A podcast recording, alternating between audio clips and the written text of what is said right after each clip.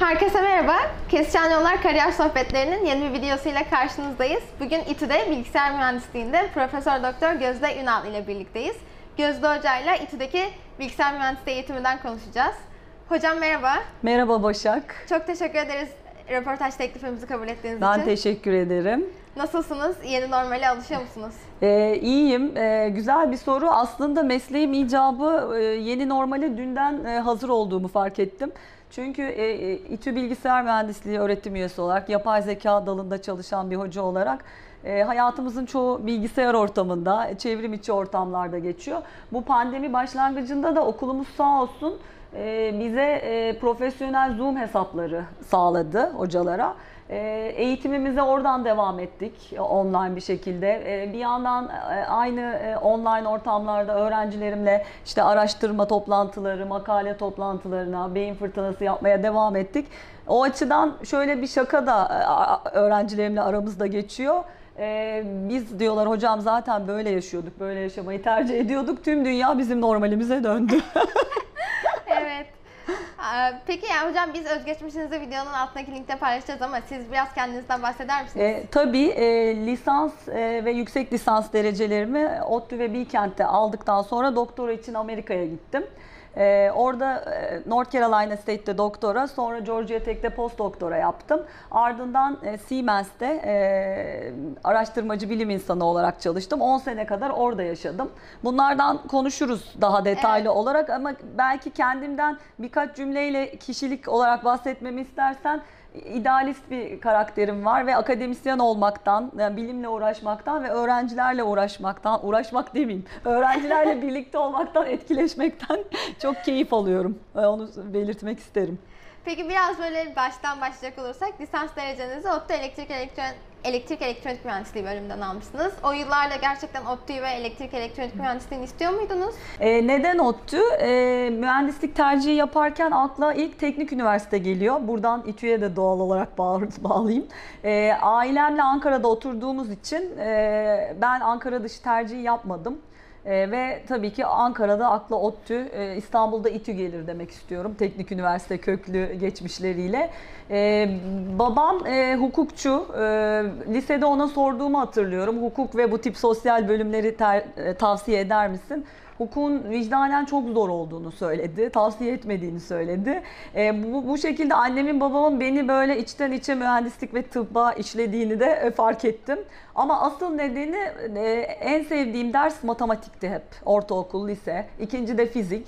E, bir yandan lise sonunda hocalarımın hem dershane hem okulda şöyle dediğini çok iyi hatırlıyorum. Senden çok iyi elektrik elektronik mühendisi olur. Bunun muhtemelen nedenlerinden biri de 90'lı yıllar bu arada ve geçmiş birkaç seneye kadar da elektrik elektronik en yüksek puanlı öğrenciler alan işte Türkiye birincileri diyeyim hatta ilk 100-200 elektrik elektroniğe giriyordu. Aslında tercih biraz o yüzden oldu ama matematiği, fiziği sevdiğim için çok memnunum. E, Bilgisayar ikinci tercihti bu arada. E, Şu anda ama son birkaç senedir bu değişti. E, Bilgisayar en yüksek puan. Elektrik elektronik ikinci puan durumunda diyebiliyorum. Ben gayet memnunum. Muhtemelen bilgisayarda okusaydım e, sonrasında doktora çalışma konularımla aynı yere yakın sayabilirdim. Farklı bir bilgisayar bilimi alt dalında da olabilirdim ama şu anki e, tercihlerimden memnunum. Master derecenizi de yine Bilkent'te aynı bölümden aldıktan sonra, elektrik elektronik mühendisliği bölümünden aldıktan sonra doktora için Amerika'ya North Carolina, North Carolina State University'ye gitmişsiniz. Ee, Biraz Amerika yıllarınızdan bahseder misiniz? Tabii tabii memnuniyetle. Ee, benim için Amerika e, aslında tam azmin zaferini hani kanıtlama macerası gibi oldu. Ee, gençlere Amerika uzaktan toz pembe gelebilir. Doktora yılları zor. Bunu söylemek istiyorum. Çünkü orada e, hem zaten gündelik hayatınızda her işinizi kendiniz yapıyorsunuz. Burada da yapıyorsunuzdur ama şu fark var. Okulda dünyanın her yerinden gelen e, en parlak beyinlerle yarışıyorsunuz. Hani yarışma gerçekten e, abartmadığım bir kelime. E, lablarda özellikle bizim bilgisayar mühendisliği, elektronik mühendisliği lablarda birlikte çalıştığımız arkadaşların çoğu Çin'den, Hindistan gibi ülkelerden geliyorlardı. Hani kesinlikle bir ayrımcılık değil. Çok iyi çalışan, dedike çalışan çocuklar, hırslı çocuklardı çoğu. Genelleme yapamasam da. e, gerektiğinde labda sabahlayan, hani günlerce uyumayan insanlar ister istemez bir şekilde onlarla rekabet etmek durumundasınız. Ben Amerika'da e, hocamın araştırma asistanı idim. Yani genelde hocaların orada işte NSF, National Science Foundation, NIH gibi e, fonlama kurumlarından projeleri oluyor ve üzerlerinde büyük bir yayın baskısı, yayın çıkarma baskısı oluyor. Halen de böyle devam ettiğini biliyorum hoca arkadaşlardan. Çünkü en büyük performans kriteri yayın oluyor. Bu da ister istemez tabii zorluyor biraz. E, ama hocamın hep şey dediğini hatırlarım. E, zorluklar derini kalınlaştırır, iyidir. Hani bunu öğrendim aslında orada. Zorlu bir süreçte olsa sonradan meyvelerini yiyeceğini bilmek var. Bir de bilimde bir aha anı denen, aha moment denir İngilizce. Ee, bilimden keyif almaya başlamak, yeni bir şey ortaya çıkardığında onu orada yaşadım. Ee, iyi bir iş disiplini edindim, çalışma disiplini ve bu bilimden hani e, keyif alıp çalışma disiplini edindim. Ben de burada bu arada doktor öğrencim hep şunu diyorum. Hani zorluklar öğrencileri korkutmayayım bunu belirteyim. Zorluklar var ama Doktora kolay olsaydı ben sokaktan birini çevirir getirir. Onunla da doktora yapardım. O yüzden e, hani e, keyfini çıkararak zorluklardan yılmadan her zorluğun sonunda bir iyilik vardır e, diyerek e, benim Amerika'da hani öyle ilerlediğim güzel yıllar bana çok şey katan yıllar oldu. Ee, North, North Carolina'da e, bilgisayar mühendisliği ve elektrik elektronik mühendisliği üzerine çift doktora yaptıktan sonra doktora üstü çalışmalarınız için e, Georgia Tech'te biyomedikal mühendisliği bölümünü tercih etmişsiniz. E, neden biyomedikal mühendisliği? Ee, aslında orada e, bilgisayar ve elektrik, electrical and computer engineering diye geçiyor. Doktoram o bölümden. E, ama doktora kanım e, bilgisayar e, bilimlerinin bir alt dalı olan computer vision üzerineydi. Bilgisayarla görü dalında. Bir yandan matematik e, yan dal doktorası da yaptım. E, doktoramdaki çalışmalar yani biyomedikal değil, o sonra geldi. Doktorada ne yaptığımdan hemen belki kısaca bahsedebilirim. İşte iki boyutlu e, objelerin e, temsil edilmesi şekillerle ve e, görüntüler üzerinde istatistiksel modellerle ve geometrik modellerle e, gruplanması, segmente edilmesi, videolar üzerinde o nesnelerin takip edilmesi gibi konularda çalıştım. Sonra postdoktorada 3D Vision dediğimiz üç boyutlu görü, o, orada kamera kalibrasyonu konusunda postdoktora yaptıktan sonra Georgia Tech'te bir Amerikalı arkadaşım vardı. E, Siemens Princeton, New Jersey'de. O benden bir sene önce orada çalışmaya başladı. Bir pozisyon açıldığında bana haber verdi. E, ben de başvurdum, katıldım. Orada biyomedikale giriş yaptım. Aslında biyomedikal cihaz değil de yine bilgisayar bilimlerinin e, medikal görüntüleme, medikal cihazdaki akıllı algoritmalar geliştirilmesi, oradaki o verinin anlamlandırılması kısmında çalışıyorduk. Burada da e, bir örnek çalışmamızdan bahsedebilirim Siemens'te. Örneğin kulak işitme cihazlarının 3 boyutlu ortamda modellenmesi bilgisayar ortamında. İşte kulağınıza konulmuş bir kalıp, kabaca e, bir ölçüm. E, onu bilgisayar ortamında o kaba kalıbı kişiye özel e, nasıl modelleyebiliriz? E, işte kanalın içinde kalacak, oraya iyi uyum sağlayacak elektronik komponentler, bileşenler içine oturacak gibi birçok kısıtı bilgisayar algoritmalarıyla aslında hayata geçiriyorduk. Böyle katkılarım oldu. Bir yandan e, MR beyin görüntüleri üzerinde belki bunu ilk yapanlar bizlerizdir e, oradaki ekipte. Tümörlerin e, böyle, böyle e, hastalıklı bölümlerin, dokuların bölütlenmesi, segmentasyonu, hacimlerinin hesaplanması üzerine çalıştım. E, genel olarak yani çok keyifli, hala keyif aldım. Labımda e, bir grup öğrencimin de hala devam ettiği çalışmalar. Sonra Türkiye'ye e, döndüm zaten. Türkiye'ye döndüğünüzü söylediniz. Amerika'ya Amerika'dan döndükten sonra Sabancı Üniversitesi'nde çalışmaya başlamışsınız. Neden Sabancı Üniversitesi? Ee, neden Sabancı? Ee, Sabancı Üniversitesi'nde o zamanlar çalışan e, çok, çok sevdiğim, saydığım e, ve benim konumda Computer Vision alanında çalışan bir hocamız var. Aytül Erçil Hoca. Onu e, Hong Kong'da bir konferansta görmüştüm. Çok iyi hatırlıyorum. E, Sabancı Üniversitesi'nde Computer Vision alanında çok iyi bir ekip kurduk. E, senin gibi genç dinamik hocaları buraya bekliyoruz dedi. Çok iyi imkanlar var dönün dedi. E, o arada da tam aslında bir dönüm noktasındaydım. Çünkü Amerika'da yaklaşık 10 sene işte tam aslında karar verme buraya yerleşeyim mi yerleşmeyeyim mi bir de e, akademide e, akademiye döneyim mi dönmeyeyim mi bir şirkette çalışırken çünkü arayı çok açarsanız ARGE labı da olsa bir süre sonra üniversiteye dönmek zor olur. Ben e, Siemens'te çok iyi bir tecrübe edindim. Hani dünya çapında bir e, şirketin ARGE labında endüstriyel sektörde neler yapılıyor onu görmüş oldum ama hem arayı açmayayım dedim hem de ülkeye döneyim, e, topluma, ülkeme katkım olsun diye. E, açıkçası devlet üniversitelerine hiç başvurmadım. Sabancı'ya döndüm. Bir süre orada çalıştıktan sonra İTÜ'ye geçtim. Teşekkürler cevabınız için. Sizin tecrübelerinizden bahsettik. Ben şimdi biraz da bilgisayar mühendisliği eğitiminden bahsetmek istiyorum. Sizce kimler bilgisayar mühendisliği okumalı? Bu güzel bir soru. Ee, öncelikle sabır diyeceğim. Sabırlı olan, bilgisayarın başında e, saatlerce, örnek vereyim yani 12 saat belki 16 saat oturabilen ve problem üzerinde günlerce uğraşabilen. Yani biraz böyle bir sabırlı kişilik gerekiyor. Ayrıca matematiği sevmeli. Yani biraz algoritmik böyle sistematik bir düşünce tarzına yatkın olmalı. Yani bir problemi soyut olarak düşünüp biz e, onu sayısallaştırıp sonra bilgisayar ortamında yazılıma döküyoruz. Ee, örneğin belki burada e, bir örnek verebilirim onlara, e, fikir verebilir. Şöyle bir problemle gelebilirler onlara. Ee, insanların yaptıkları alışverişlere bakarak onlara yeni ürünler tavsiye eden bir algoritma geliştir diye gelebilirler. Burada e, düşününce başta soyut bir problem bu. E, bunu algoritmaya dökebilmek gerekiyor. E, bunun için e, ne tip bir veri kullanırım? Girdisi algoritmanın ve algoritmik modelim ne olmalı? O algoritmik adımlar, hesaplama adımları veya matematiksel model ve tabii çıktı da istenen, sizden istenen şey yani bu tip düşünce sistemine yatkın olmalı. Ee, bunları yapmaktan keyif alacağınızı düşünüyorsanız e, bilgisayar mühendisliğine mutlaka bekliyoruz. Biraz İTÜ özelinde konuşmak gerekirse, e, İTÜ Türkiye'nin en köklü üniversitelerinden birisi. Sizce bilgisayar mühendisliği okumak isteyen bir öğrenci neden İTÜ'yü tercih etmeli? Yani İTÜ'nün bu alanda diğer okullardan farkı ne? Evet, e, İTÜ'de e, diğer üniversitelerden farklı birçok şey sayabilirim. Şu anda e, bu arada Bilgisayar Bilişim Fakültesi altında bilgisayar mühendisliği bölümümüz var. Bir de bahsedeceğim birazdan yapay zeka ve veri mühendisliği bölümü de kuruyoruz. E, bu iki e, bölümde de yani tüm fakültenin hocaları zaten kadro olarak yer alıyor ki diğer fakültelerden de dahil olacak hocalarımız var. E, öncelikle genç ve dinamik bir kadromuz var. Ee, çok farklı bilgisayar bilimlerinin çok farklı alt dallarında, çeşitli dallarında çalışıyorlar ve aktif olarak ARGE projeleri yapıyorlar. Bu önemli bir şey.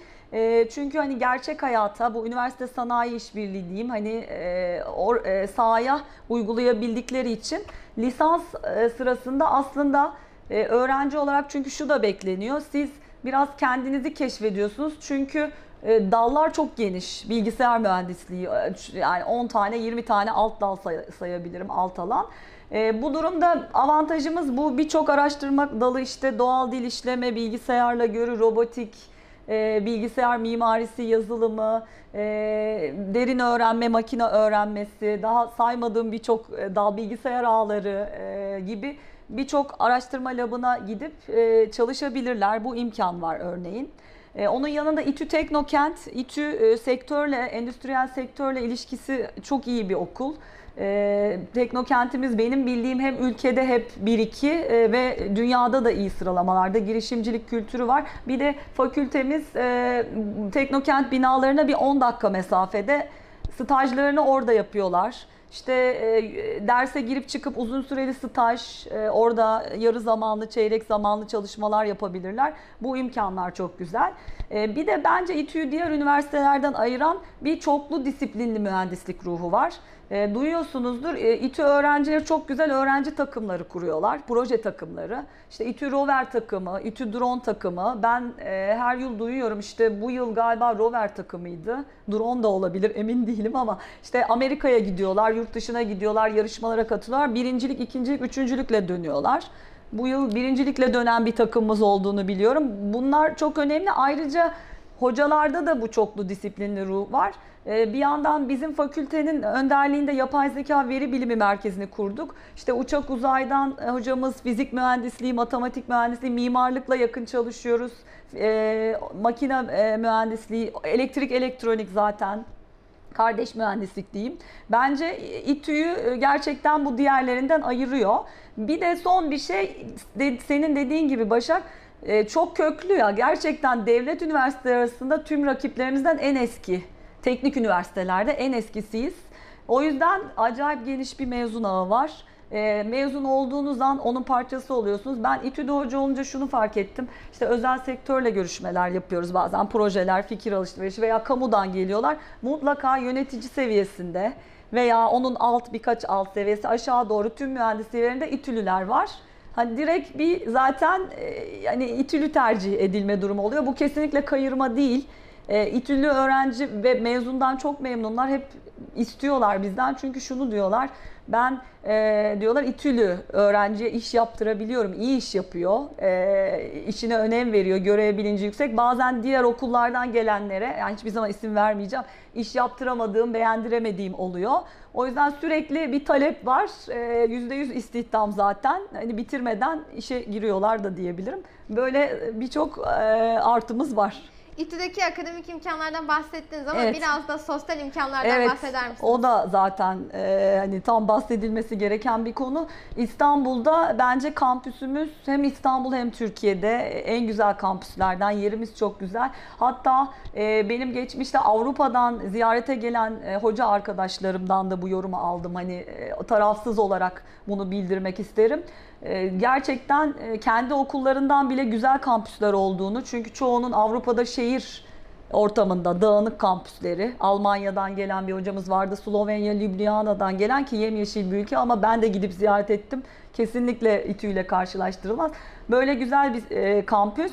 E, tabii Boğaz'a yakınız. Yani biz bu hoca arkadaşları da geldiğinde bir kahve içmeye oraya götürüyoruz. Bunu öğrencilerimiz de yapabiliyor. Önümüzden dolmuş geçiyor. 5 dakikada inip Boğaz'da kahvenizi, çayınızı içip dondurmanızı yiyip gelebilirsiniz. Metro dibimizde. Bir yandan sosyal kulüplerimizin çok iyi olduğunu fark ediyorum. Geçen sene bir sosyal kulüpler günü olmuştu. Yüzlerce kulüp işte felsefesinden astronomisine hani birçok okulda vardır ama bizimkilerin bayağı aktif olduğunu gözlemliyorum. Fakültemiz öğrencileri bu arada geçen yıl yapay zeka öğrenci kulübünü kurdular örneğin. İşte eğitimler düzenliyorlar. Geçen haftalarda bir yaratıcılık üzerine etkinlik yaptık gibi. Sosyal olarak hem akademik yani İTÜ hem akademik hem sosyal olarak çok beslenebileceğiniz bir okul diye düşünüyorum. Ee, Bildiğim kadarıyla İTÜ Yapay Zeka ve Veri Bilimi Uygulama ve Araştırma Merkezi'nde Computer Vision ve Yapay Zeka Laboratuvarını siz yönetiyorsunuz. Biraz buradaki çalışmalarınızdan e, ve kendi araştırma grubunuza aldığınız öğrencilerden bahseder misiniz? Tabii. E, labımız bu arada İTÜ Yapay Zeka ve Veri Bilimi Merkezi'nin altındaki lablardan biri. Bu merkezde e, yaklaşık iki, bir buçuk iki yıl önce kurduk. E, yapay zeka alanında Türkiye'de ilk kurulan araştırma merkezi. E, altında dediğim gibi bu çok zengin akademik, akademik geniş akademik kadroyla e, güzel e, bir çeşitlilikte çalışmalar yapıyoruz. Yapay zekanın birçok alt dalında makine öğrenmesi, derin öğrenme, demin saydığım robotik, doğal dil işleme, veri madenciliği gibi. Ben bizim İTÜ Vision Lab diye kısaca bahsediyoruz bu arada. Ona dönersem bu merkezin alt lablarından biri olarak orada biz daha çok görsel verinin anlamlandırılması üzerine çalışıyoruz ama aslında e, bilgisayar ortamında bir tensör dediğimiz yapıyla temsil edebildiğiniz her türlü veriyle e, çalışabiliriz. Birkaç sene önce örneğin bir master öğrencim e, şu soruyu soruyordu. Yine çalışılan bir konu bizim dalda. Örneğin Türkiye'nin e, yarın e, veya önümüzdeki hafta içinde elektrik tüketimi ne kadar olacak? Buradaki veri görsel değil ama bunun üzerinde öğrenen algoritmalarla bir çalışma yaptık, teknik geliştirdik. Onun dışında labımda hem saf akademik çalışmalar var. Bunlar ne demek? Yayına yönelik, master doktora tezlerine yönelik çalışmalar. Bir de e, endüstriyel sektörle birlikte yaptığımız sahaya e, uyarlanabilecek çalışmalar var. Bunları genelde tercihlerine göre e, yönlendiriyoruz öğrencilerimiz. İşte akademisyen olmak istiyorsa bu daha tam saf akademik çalışma dediğim kısma gidiyor. Örneğin örnek bir araştırma probleminden bahsedeyim labda üstünde çalıştığımız. E, ben görsel veriyi, e, verinin dağılımını nasıl iyi temsil edebilirim ki ben o veriden hem benzer verileri sentezleyeyim, hem de yeni veriler üretebileyim. Bu niye önemli? Ben eğer yeni veri üretebilen bir algoritma yazabiliyorsam aslında o veriyi anlamlandırabilirim de kolaylıkla. Örnek vereyim yani e, resimde bir sahne, bir ortam var, içinde nesneler, objeler var. Dağılımını öğrendiysem ben o görüntünün e, ondan sonra artık içinde ne gibi nesneler var tanırım. E, gruplayabilirim onları. Bunlar nerede önemli? Otonom sistemler örneğin. Sürücüsüz araç en e, belki e, bağlantı kurabileceğiniz. Düşünün sürücüsüz araç e, işte ilerlerken e, çevresinde tüm yol sahnesi, binalar, yayalar, işte kaldırım bunların anlamlandırabilmesi gerekiyor. O yüzden yaptığımız çalışmalar onlara yardımcı oluyor. E, isterseniz daha çok örnek verebilirim. E, hani e, belki bu fikir vermiştir. Evet bu Tamam, bize fikir tamam, verdi. tamam. Teşekkür ederiz Tamam. cevabınız için. Ee, Peki e, bu çalışmalarınızda lisans öğrencileriniz de dahil oluyor mu? Lisans öğrencilerinize de kendi araştırma grubunuzda makale çıkarma olanağı veriyor musunuz? Tabii e, lisans öğrencilerimiz dahil oluyor. E, öncelikle aslında onlarda ne gibi kriterler aradığımı söyleyeyim. E, yaptığı işi seven, e, hani böyle gerçekten severek yapan öğrencileri dahil ediyoruz laba. Bunu da birkaç konuşmadan anlıyoruz. Sonrasında da sorumluluk sahibi görev bilinci içinde olan öğrenciler olması önemli. Yani bu da şu ben bir görev veriyorsam öğrencime bir hafta sonra onun üstünde uğraşmış, düşünmüş, bir şeyler denemiş gelmeli. Çünkü bilimde e, bazen bir yolu seçiyoruz, bir e, diyelim ki yöntem ve onun varyantları ama bir yerde tıkanabiliyoruz. O zaman es vermek, durmak, bir geriden bakmak, farklı e, şeyler deneyebilmek lazım. Yani biraz becerikli, yılmadan çalışan öğrenciler olmalı. Artı tabii matematik ve e, programlama diyeyim bunlarda da belli bir akademik seviyenin üstünde olmasına dikkat ediyorum. E, bir, labımda birinci, ikinci, üçüncü, dört yani tüm seviyeden lisans öğrencileri var. E, çoğunda bir mentor atıyorum. Bir lisansüstü öğrenciyle birlikte e, çalışmalara başlıyorlar. Genelde şöyle başlıyoruz. Ya öğrenci bir fikirle geliyor veya biz ona belli bir konuda çalışma veriyoruz. Bilim şöyledir, bağlantılar kurmaktır aslında bilim. Hani hiçbir şey sihirli değnekle sıfırdan olmaz. O yüzden seçtiğimiz konuda e, iyi bir makaleyi öncelikle replike etmek dediğim gerçeklemesini istiyoruz öğrenciden. Bazı öğrenci bu arada bitirme tezlerini de bununla yapabiliyorlar bu şekilde. Bazı öğrencimiz sadece onu yapıyor, bırakıyor. Ama işte buradan sonrası öğrenciye kalıyor makaleye gitme. Onun üstüne koymaya başlayabiliyorlar. Örneğin örnek verebilirim geçmiş senelerde mezun olan e, Şahin Olut geçen yıl mezun oldu. Çok sevdiğim iyi bir öğrencim.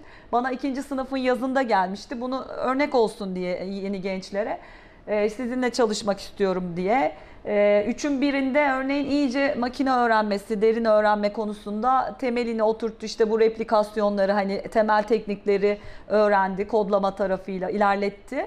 E, Sonra kışın bizim bir makale fikrimizi birlikte e, Şahin hem de doktor öğrencim Yusuf'la birlikte hayata geçirdiler. Makale gönderdi. Çok iyi bir konferansa. E, Medical Imaging with Deep Learning diye. Yani yapay zekanın medikal alanındaki iyi bir konferansı ve kabul aldı. Gitti Hollanda'da onu sundu. Ardından da zaten Şahin mezun olduğunda e, UNC, University of North Carolina Chapel Hill'de doğrudan doktora tam bursla kabul aldı örneğin. E, şu anda mevcut öğrencilerimden de e, örneğin e, Buğra, lisans öğrencilerimden e, Buğra'yla e, yine labdaki bir takımla, ekiple e, CVPR bizim dalımızda en iyi konferanstır. Onun e, Continual Learning diye bir e, workshop'ında ve yarışmasında ekip olarak 79 takım arasında ilk 10 takıma yani finale girdiler iki takım olarak. Bu da yine e, bu çalışmanın bir kısmını bir lisans öğrencim başı çekiyordu. Diğerleri tabii yüksek lisans doktora öğrencilerim. Yani öğrenciler hevesli ve tutkulu çalışınca beraber güzel işler çıkarıyoruz. Ee, İTÜ'deki fırsatlardan bahsettiniz. Ee, Ama siz e, Birkent, Sabancı, ODTÜ ve İTÜ tecrübesine sahipsiniz. Bu okulların eğitimleri hakkında bir karşılaştırma yapmanız mümkün mü? E, tabii ya hem bu Türkiye'de bu okullarda tecrübem var aslında hem de Amerika'da bu yandan iki okulda North Carolina State ve Georgia Tech'ten tecrübem var. E, bir Türkiye ile karşılaştırmak istiyorum. Hani lisans sonrası orada gördüğüm fark Amerika'daki okullarda e, hocalar yani hani e, meclisten dışarı demeyeyim de bilimi çok severek eğitimi ve bilimi çok severek yaptıklarını gördüm.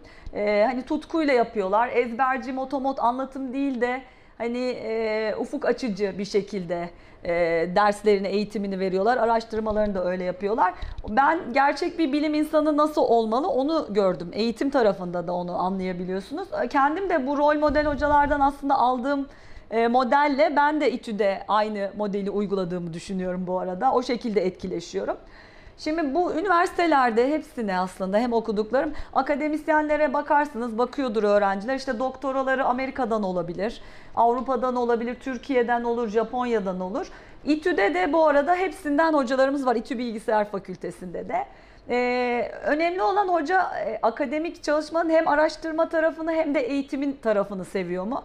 Çünkü bazı okullar bazen övünüyorlar işte hocalarımız MIT'den Stanford'dan hepsi Amerika doktoralı ama bazı hoca şöyle olabilir e, araştırması çok iyi olur ama lisans öğrencileriyle çok etkileşmek istemeyebilir örneğin. Yani burada hani hiç kişisel bir şey söylemiyorum. Tabii ki bunlar e, sıra dışı örnekler olabilir. E, ama e, yanıltıcı olabilir hani hocaların hepsinin öyle bir yerden geliyor olması. Önemli olan e, hocalar araştırmaların yanında dediğim gibi lisans öğrencileriyle etkileşiyorlar mı? Dersi ilgi çekici anlatmak için düşünüyorlar mı? İşte gerçek hayat örneklerine bağlıyorlar mı? Bizim de e, İTÜ e, Bilgisayar Fakültesi'nde özellikle bu bahsettiğim aktif genç hoca kadrosunun çoğu yine çoğunluktan bahsediyoruz. E, hem de e, hayata değen projelere değdikleri için sonuçta onlarla öğrenciler lisans eğitimi sırasında etkileşerek hem lablarda araştırma yapabilirler. Ee, çoğunluğun bu kafada olduğunu düşünüyorum. İTÜ'nün e, böyle bir artısı olduğunu düşünüyorum. Yani lütfen öğrenciler hani süre gelen bu bazı algılar veya sıralamalar var. Onlara kapılıp değil de hani daha e, araştırıp e, bakarak e, tercihlerinizi yapın. Bunu söyleyerek bitireyim. Bu bahsettikleriniz dışında sizi İTÜ'de akademisyen olmaya iten motivasyonunuz neydi? Ee, bir kere içimde hep bir teknik üniversiteli olmak, lisansım e, Orta Doğu Teknik Üniversitesi olduğu için yani bir devlet kurumunda hoca olmak olduğunu fark ettim diyeyim. Ee, bir de e, İTÜ'lü olmak gerçekten çok geniş bir ağın parçası olmak. Ama öğrenci tarafında asıl e, İTÜ öğrencisini çok seviyorum. Çok pırıl pırıl. Kendi öğrenciliğimi hatırlatıyorlar. E, idealist, istekli öğrenciler yine çoğunluk. Her okulda hani her farklı hocalarda da öğrenciler de var. Yani İTÜ'de beni akademisyen olarak devam ettiren en önemli e, motivasyonlardan birisi bu. Bir de bizim İTÜ'de öğrencilerimiz e, şu da güzel farklı kesimlerden de geliyorlar. Yani ben şeyi hissediyorum hani e, toplumun her kesimine dokunabiliyorum burada. Bunu açıkça söyleyeyim. Vakıf Üniversitesi'nde bunu yaşayamadım. Yani dürüstçe söylemek gerek. İTÜ'de bu keyfi, bu hazzı almaya başladım. Yani bence İTÜ'nün bir farkı ve güzelliği bu. Akademideki tecrübelerinizden bahsettik ama sizin akademinin yanı sıra sanayide de tecrübeleriniz var. Bir bilgisayar mühendisliği öğrencisinin akademide ve sanayide ne gibi fırsatlar bekliyor? E, açıkçası bilgisayar mühendisliği öğrencisini mezun olduğunda ayrıca şimdi yeni yapay zeka ve veri mühendisliği de aynı durumda çok güzel fırsatlar bekliyor. Bundan emin olabilirler. Tüm dünyada çünkü bu konuda çok büyük bir açık ve ihtiyaç var. E, firmalarda işte küçük startup, scale up, KOBİ ve büyük kuruluştan tutun e, akademide de aynı durumda. E, dediğim gibi aranıyorlar şu anda. E, sektörel olarak da işte savunma sanayi, bankacılık, mesela pandemi özellikle bu çok gösterdi bize. E, dijitalleşen e, bu dünyada hani çevrim içiyiz hep. E-ticaret örneğin, elektronik ticaret, e, servis, elektronik servis hizmetleri yani kullanıcıyla aslında üreticiyi ve satıcıyı bir araya getiren algoritmalar örneğin. E, yönetim sistemleri e, gibi yani birçok e, konuda yapay zeka, veri analitiği işleri önem kazandı. E, Yani aslında her türlü yazılı- yazılım gerektiren süreçte e, mezunlarımız diyeyim e, bilgisayar mühendisliği, bilgisayar fakültesi mezunları aranıyor. Bir burada farkımızı söylemek istiyorum İTÜ olarak oyun teknolojileri. Çünkü geçen ay hepimizin bildiği Peak Games 1.8 milyar dolara satıldı. Çok gurur duyuyoruz. Çok iyi bir gelişme. İTÜ'nün böyle bir avantajı da var. Bizim yüksek lisans programımız var oyun ve etkileşim teknolojileri. Bizden bitiren öğrenciler orada ve onun hocaları da bizde. Bu arada hem bizim fakülte hem mimarlık fakültesi ortak bir program. E, oyun teknolojileri alanında bence gerçekten büyük gelişme var ve mezunlarımız oralarda iş bulmaya başladılar. Ne yapacaklar orada? İşte bir oyunun bence çok keyifli işler söyleyeyim. Hani tasarımını yapacaklar, yazılım mimarisini yapacaklar, simülasyonlarını yapacaklar.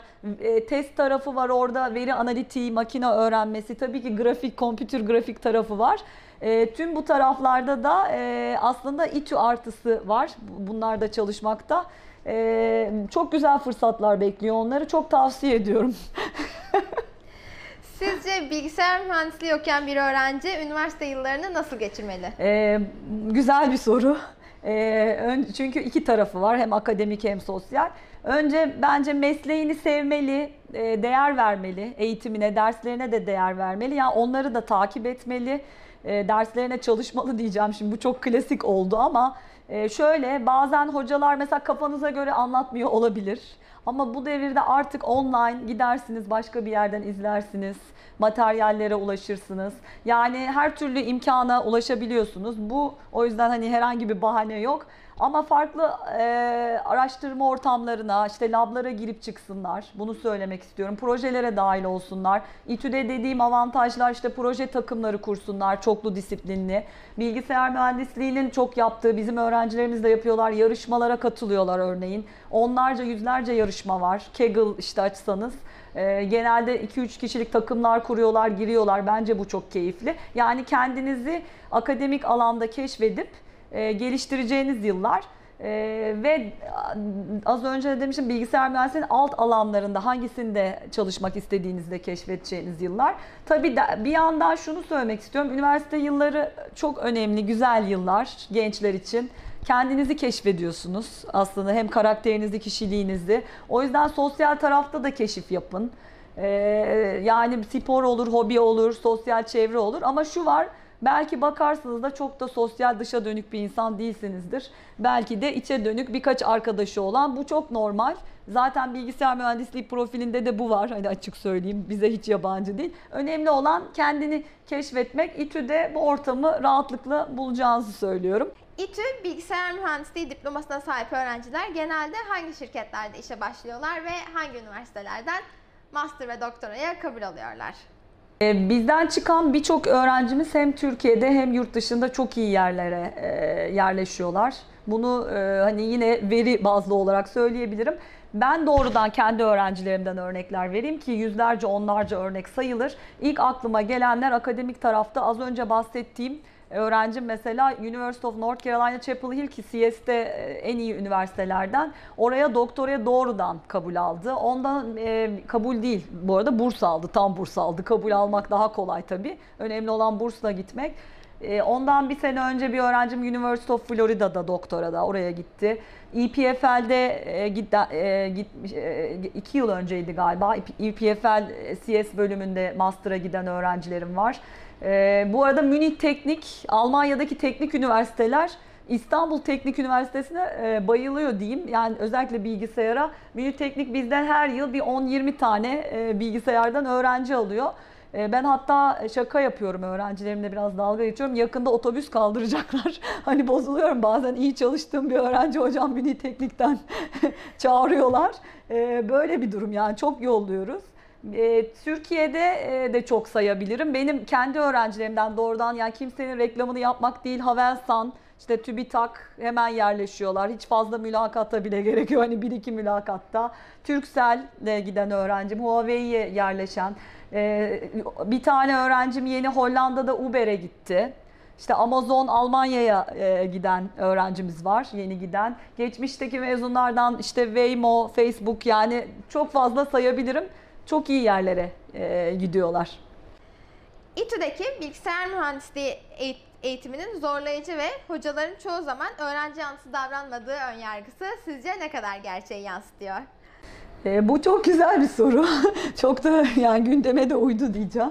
E, samimi konuşalım. Öncelikle CS eğitiminin zorlayıcı yani bilgisayar mühendisliğinin. Yani bizim bu arada müfredatımız Amerika'da veya tüm dünyada aslında bir CS müfredatı nasılsa 3 aşağı 5 yukarı aynıdır. Çünkü bir akreditasyon dediğimiz bir şey var. ABET Biz de ondan geçtik. Yani bir standart var ama e, şunu da kabul ediyorum. Bizim bu algı neden oluştu?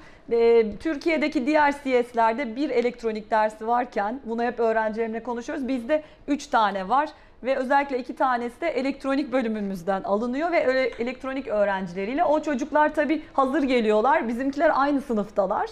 E, gerçekten ben de açıkçası orada haksız yere zorlandıklarını düşünüyorum. Ben ee, Burada söyleyeceğim o derslerin kalkmasından yana bir hocayım. Biz bu arada tartışıyoruz hocalar. Tüm fakültedeki hocalar aslında. Çoğunluğu da benim gibi düşünüyor şu anda.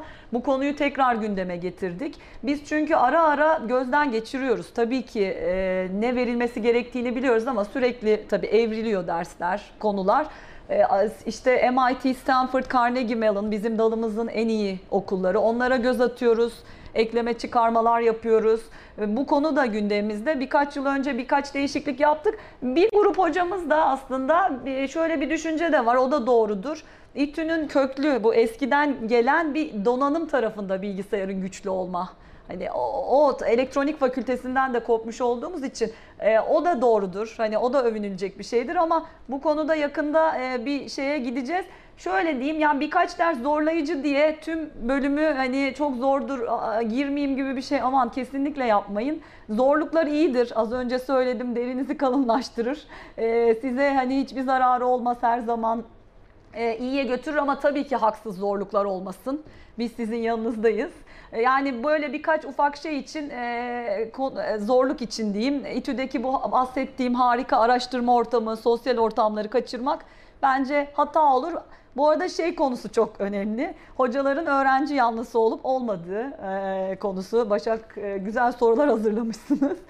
Maalesef şu son zamanda bunun sosyal medyanın bir azizliği olduğunu düşünüyorum.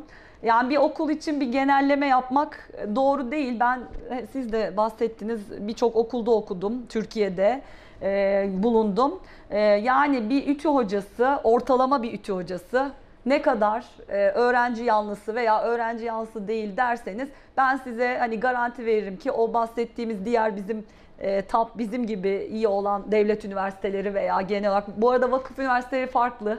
Orada öğrenciler burs para ödedikleri için hani algılar farklı olabilir ama yani İTÜ hocasının daha az öğrenci yanlısı veya çok e, öğren e, daha fazla öğrenci yanlısı yansızı demek doğru değil. Yapamazsınız bu genellemeyi. Ben biliyorum, hocaları biliyorum. Kendim okudum. Otururum hikayeler anlatırım lisansımdan o zaman. Halen de böyle hiçbirini birbirinden ayırt etmemeliyiz bu durumda. Ee, bizim e, şunu düşünüyorum bu son zamanlardaki durum için tabii ki abartılı davranan hocalar oluyor her okulda. Yani biraz işi abartan, belki aşırı önemseyen bu sınav dönemimizde oldu. Ama aslında e, çoğu hoca ben benim gibi düşünüyor. Biliyorum yöneticiler de e, öğrenciler için adaletli bir e, sistem olsun diye uğraşıldı. Bir yandan da İTÜ belki diğer okulların yapmadığı kadar öğrenci bursu veriyor. Ben öğrencilerime de yazdım bunu derslerde. Gerçekten ihtiyacı olan öğrenciler yazdıkları an laptopum yok, internet bağlantım yok aldılar. Bunu biliyorum. Geçmiş haftalarda 300 kadar öğrenci diye duymuştum. Yani hani e, bence hani sosyal medyada yazmak yerine e, bu tip bizlere ulaşsınlar. Çünkü tüm okulu karalamak oluyor. E, hani mağdur duruma düşüyor herkes. Öğrencilerimiz bizim için çok değerli. Ben onu söylemek istiyorum. Derslerimde de, labımda da hep söylüyorum. Hepsini çok seviyorum. Neden değerli derseniz aslında onlar bu toplumun rol modelleri, yöneticileri. İTÜ'yü hepimiz biliyoruz. Yine köklülüğüne geleceğim. E, tüm belki diğer üniversitelerden daha fazla sayıda İTÜ yönetici yetiştirmiştir hem kamuda hem e, özel sektörde ve bu bizim şu anda e, ki lisans e, da olan tüm öğrenci ekibimiz de aynı şekilde onların içinden bu rol modeller, topluma rol modeller, dürüst, idealist öğrenciler, liderler çıkacak. O yüzden ben karşılıklı iyi niyetle her şeyin çözülebileceğine inanıyorum. Lütfen hani kimse ne hocalar ne öğrenciler birbirine e, e, yanlış anlaşılacak şeyler yapmasınlar, hassasiyetle davransınlar istiyorum. Yani bunu özellikle söylemek istedim. Birçok hoca da çünkü benim gibi düşünüyor. Biz üzülüyoruz aksi takdirde. İTÜ çok güzel bir okul. Hani arkadaşlar yanıltıcı algılara kapılmayalım. Bizlere doğrudan ulaşın, sorun. Yani bir hocaya değil hani yüzlerce hocaya yazın. E, Mutlaka göreceksiniz çoğunluğu sizin yanınızda e, sizlerle hareket edecek. Çünkü gerçekten siz bizim için değerlisiniz. Siz artık ömür boyu İTÜ'lüsünüz bu arada. E, hani bu şekilde e, bunları vurgulayarak sözlerimi tamamlayayım bu konuda. Bu hassas bir konu. Hocam bütün cevaplarınız için çok teşekkür ederiz. Ben son olarak İTÜ'de açılacak e, yapay zeka mühendisliği ile ilgili bir soru sormak istiyorum. Bu İTÜ'de açılacak yapay zeka mühendisliği bölümünden bahseder misiniz? Tabii memnuniyetle Başak. E, İTÜ'de Bilgisayar Bilişim Fakültesi altında kuruyoruz bu e, bölümü. Yapay Zeka ve Veri Mühendisliği ve güz 2020'de de öğrenci almaya başlayacağız. İTÜ e, bazı istatistikler vereceğim. Bunlar veriye dayalı. Yapay zeka alanında yayın ve alıntı istatistiğinde Türkiye birincisi. Bunu Web of Science'dan kontrol edebilirsiniz. Ee, hani kesinlikle veriye dayalı. Arkadan e, da ODTÜ Boğaziçi geliyor. Bir yandan da e, bu tip metrikler yayınlanıyor ya üniversiteleri ölçen. ODTÜ e, güzel bir metrik çıkardı URAP diye. Onlar da her yıl üniversiteleri değerlendiriyorlar. Tüm dünyadaki e, üniversiteleri hatta bu metriklere göre. Haziran'da yine açıkladılar dünya sıralamasını. İTÜ orada benim hatırladığım 13 dalda Türkiye birincisi ve bilgisayar mühendisliği de bunlardan biri. İTÜ bilgisayar Türkiye birincisi ve dünya 366.sıydı. ODTÜ de ikinciydi. Yani dediğim gibi teknik üniversiteler zaten. Ee, bu e, bölümde e, şöyle olacak. Farklı disiplinlerden yapay zeka çalışan hocalar, böyle bir akademik kadro bir araya gelecek. Az önce vurguladığım gibi İTÜ'nün bence diğer üniversitelerden farkı bu. Bu çoklu disiplinli mühendislik ruhu. E, işte fizik, matematik gibi yine temel bilimler, e, elektronik, uçak, uzay, e, mimarlık bilişimi gibi. E, tabii ki başta bilgisayar e, ve bilişim fakültesi hocaları. Böyle bir kadronun başka yerde olduğunu düşünmüyorum. Ve e, katma değer ARGE projeleri yapan bir ekip bu. Bir yandan öğrenciler bu hocalarla etkileşecek. Tabii ki bilgisayar mühendisliği ile e, kardeş mühendislik. İkisi birlikte e, en üstte olsun, elit olsun diye planladığımız bölümler. E, bir yandan İTÜ e, AI merkezi dediğimiz bu yapay zeka veri bilimi merkeziyle zaten öğrenciler ilişkilendiriliyor bunların laboratuvarlarıyla. E, Teknokent demiştim, e, üniversite sanayi işbirliği yani bu öğrencilerin aslında e, tüm bu imkanlara kısıtsız erişimi olacak. E, bir de e, bu pandemi süreci gösterdi ki konu olarak bölümün bahsetmek istiyorum. Dijitalleşen bu dünyada hani demin de demiştik e, gerçekten veri analitiği, işte yapay zeka, verinin yönetimi bu konular çok önem kazandı. E, Burada okuyacak öğrenci ne yapacak? İşte gerçek hayat problemlerini aslında bilgisayar bilimi alanından daha spesifik alt dallarında işte hesaplama, algoritma, e, optimizasyon, istatistik, veri analitiği, analizi gibi e, ve sayısal yöntemlerle yani sayısallaştırarak bu teknikleri kullanarak teorileri bilgisayar yazılımı yazılımı aracılığıyla gerçekleyecek bunları. Ee, bir yandan da e, bu verinin artışıyla işte veri tabanları, veri yapıları, verinin yönetimi ve verinin dağıtık işlenmesi gibi, bulut ortamları gibi ve ayrıca ve verimli algoritmalar yani bu veri tabanları üzerinde verimli algoritmalar tasarlanması gibi konularda yetkin olmasını planlıyoruz. Bu e, hedeflerle açtık, açıyoruz bölümü. E, bu dediklerim tabii ki tüm bilgisayar bilişim fakültesi bölümlerimiz için, iki bölümümüz için de geçerli. Tabii her şeyden önemlisi amacımız gerçek hayata değerek e, bir eğitim görmeleri ki öğrenmeyi öğrenmeleri. Çünkü bu devirde artık biz öğrenciye her şeyi öğretemeyiz. Siz de farkındasınız. Örneğin yapay zekanın şu an e, en çok iş yapan tekniği derin öğrenme. Çoğumuz çalışıyoruz ama 10 yıl sonra bu derin öğrenme olmayabilir. E, mezun öğrencilerimizin İTÜ Bilgisayar Bilişim Fakültesinden iki bölümden de bu e, kabiliyetle mezun olmasını hedefliyoruz. O şekilde kurguladık. E, şunu söyleyerek bitireyim. Pırıl pırıl beyinleri, öğrencileri e, bekliyoruz. E, ilk 500'den, ilk 1000'den hedefliyoruz şu an. Hem yapay zeka veri bilimi, e, veri mühendisliğine hem bilgisayar mühendisliğine çok güzel işler yaparız burada birlikte. Öğrencilerimiz çok iyi. E, sizleri heyecanla bekliyoruz arkadaşlar diyerek sözlerimi noktalayayım. Hocam çok teşekkür ederiz röportaj teklifimizi kabul ettiğiniz Ben teşekkür için. ederim. Sorular da çok güzeldi. Çok sağ olun. Sağ olun. Arkadaşlar bugün İstanbul Teknik Üniversitesi Bilgisayar Mühendisliği bölümünden Profesör Doktor Gözde Ünal ile birlikteydik. Gelecek röportajlarımızda görüşmek üzere. Hoşçakalın. Hoşçakalın.